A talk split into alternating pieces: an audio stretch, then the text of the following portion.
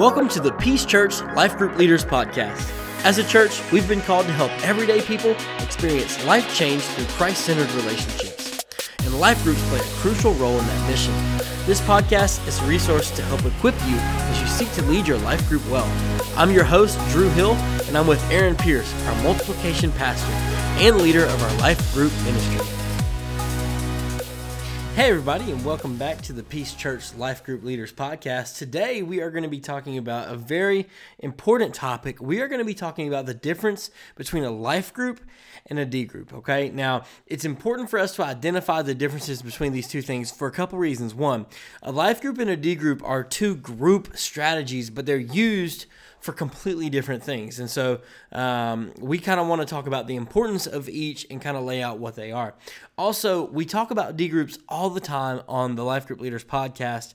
And so we want to talk about, uh, we want to give clarity about what they are and how life groups and D groups can fit together um, so that we can help our people grow in their relationship with Jesus. So, with that, we are going to jump right in. What is the difference between life groups and D groups? So there's really two main differences, and we're going to break them down each because they're not that complicated to exp- to understand, but it's kind of complex when you start digging in. So the two differences is their purpose and their structure.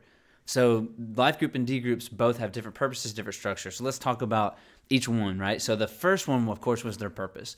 The purpose of life groups is simply um, to have biblical community. So they're open environments where anybody can join, is what that means. When you say open, it's just there's not like a uh, a time where they're not open. It's just any point, unless of course somebody, you know, we talked about this on previous episodes. Unless your living room is like exploding and you have standing room only, they're open to join at any point in time throughout a semester.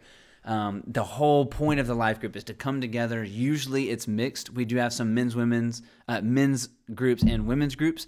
Uh, but normally, like they're mixed guys and girls come together for community, building relationships, applying the word from the sermon or something similar to that, right? It's just focused on that. So that's the purpose of a life group, right? To build biblical community through those means. The purpose of a D group is different. It's not that community is not part of it, but D groups are really aimed at being environments where you're intentionally um, being discipled in or pushed towards spiritual development. And so those environments are closed rather than open, and they're smaller, three to five of the same gender. You never mix genders in a D group. Um, Titus 2, young women teach older women. Uh, or older women teach younger women, older men teach younger men um, from Titus 2. But the, the focus of the D group, the purpose, is an intense environment for spiritual growth to take place. So, what that means is the environment, by definition, is going to be way more focused on how are you doing spiritually, how's your time in the Word, what's God teaching you, those sorts of things. Whereas the life group is focused on taking a sermon and applying it in together in community. There's obviously overlap in those things, and you need both, but the purpose is entirely different. So, think life group as you know the the larger group setting, you know, 12, 14, 15, 16 people, whatever, uh, mixed open for any time for somebody to join where D groups are closed, very small, three to five, same gender, and the focus is really on what you're doing throughout the week, not the group meeting itself. Um, the group the D group is designed for the meeting to just be an accountability for what God is doing in your life throughout the disciplines that you're practicing at the week. Where life group, you don't have homework, right? You're not doing here journals, you're not reading um, as a requirement for life group. Hopefully, you are reading God's word, right? Yeah. But but you're not doing that as a requirement. And so their purpose is completely different in that sense. So, Drew, you've been in both environments. Mm-hmm. And so, how would you explain even just these things? We've come to given some uh, maybe explanations of the purpose, but how have you even felt the difference by doing both a D group and a life group? Yeah, D group is um, D groups are such a place where you can you can really get to the nitty gritty. Like you can go deep, you can be very real, you can be very honest. Um, it reminds me very much of the iron sharpening iron that we that we hear about in the scripture, and and, and life groups can do that as well. Um, but it's more so of being involved in a community. So while they're connected, and a lot of times they intertwine, um, they're used for different purposes. I, I see kind of a life group as a place where you could invite uh, maybe someone who hasn't gone to church or doesn't know much about Christ, and and that's a place where they can kind of get into. Oh, I, I like this community, uh, and then maybe as they as they continue to come and maybe you see some growth in their relationship, that D group may can be the place where you get down into, hey, this is how you can grow more or be more like Christ. And, and so they, they work together a lot of times, and we're going to get to that. Um, but yeah, they're definitely different. Yeah, for sure, and it's it's just a total difference in purpose by design, right? Mm-hmm. Uh, so that that's the purpose. The second thing, though, as to what the difference is, um, is their structure. So literally, like we've kind of shared a little bit already, but life groups are relaxed environments. Mm-hmm. That doesn't mean we don't take it serious. That doesn't mean that you just kind of flippantly hang out and make it a social club, right? It just means it's relaxed in the sense that it's an inviting environment it's one where like you just shared anybody can come believer non-believer mature believer immature believer it doesn't matter we come into a living room or wherever you meet and you're opening god's word you're saying here's what i feel like god is saying to me through this and you're just sharing and doing life together and as we've shared on this podcast before you're not just at the group meetings hopefully your group you know you do things you hang out together um, you reach out throughout the week and so there's just that community it's a place to belong right so that's what a life group structure wise is, and and really it's it's low requirement in terms of mm. you just need to show up. Yeah. Right. We're not asking you to do stuff throughout the week. Um, you can if you want, but it's it's just the requirement is to show up. D groups, on the other hand, they're intense environments. I would not describe them as relaxed in the sense of, you know, just hanging out. And it's again, not life groups are just hanging out, but they're not relaxed in the sense that they're not necessarily inviting they're not uninviting per se. Sure. But they are line in the sands of saying this is for people who are ready to take that step and get serious about their walk with God. If you're not serious about your walk with God, you won't want to do the D group. In fact, the number one reason people drop out is they're not ready to take that step. And that's not a bad thing, right? Maybe God needs um, to work on them some more, or maybe they're just not at the place spiritually they're ready for something like that. But that's what the D group is structured wise. And so rather than just showing up to the meeting, you're doing things like five days a week by reading plan, hear journals, scripture memory, accountability questions, gut check accountability questions, not surface level. And so yeah.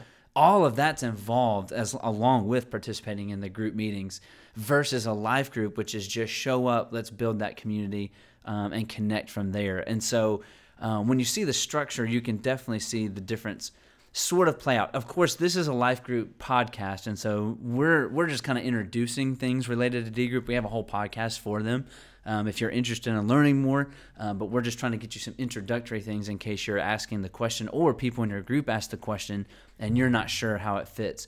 And you know, we're saying this now because D groups is relatively new still at our church. You know, maybe in the future you're listening to this and you're like you don't even need this explanation because yeah. it's familiar um, but that is why we're talking through this of course their purpose and their structure so to that end though on the structure part so does that mean and i'm gonna throw this at drew i'm gonna put him on the spot like this is a hard question Uh-oh. so this is like if you fail, you're done forever. Oh um, gosh, I'm kidding. so with the life group and, and D group in comparison, like the D group's more intense. It requires a lot more. It's more for serious people uh, or people who are getting serious about their faith. Why do you need both?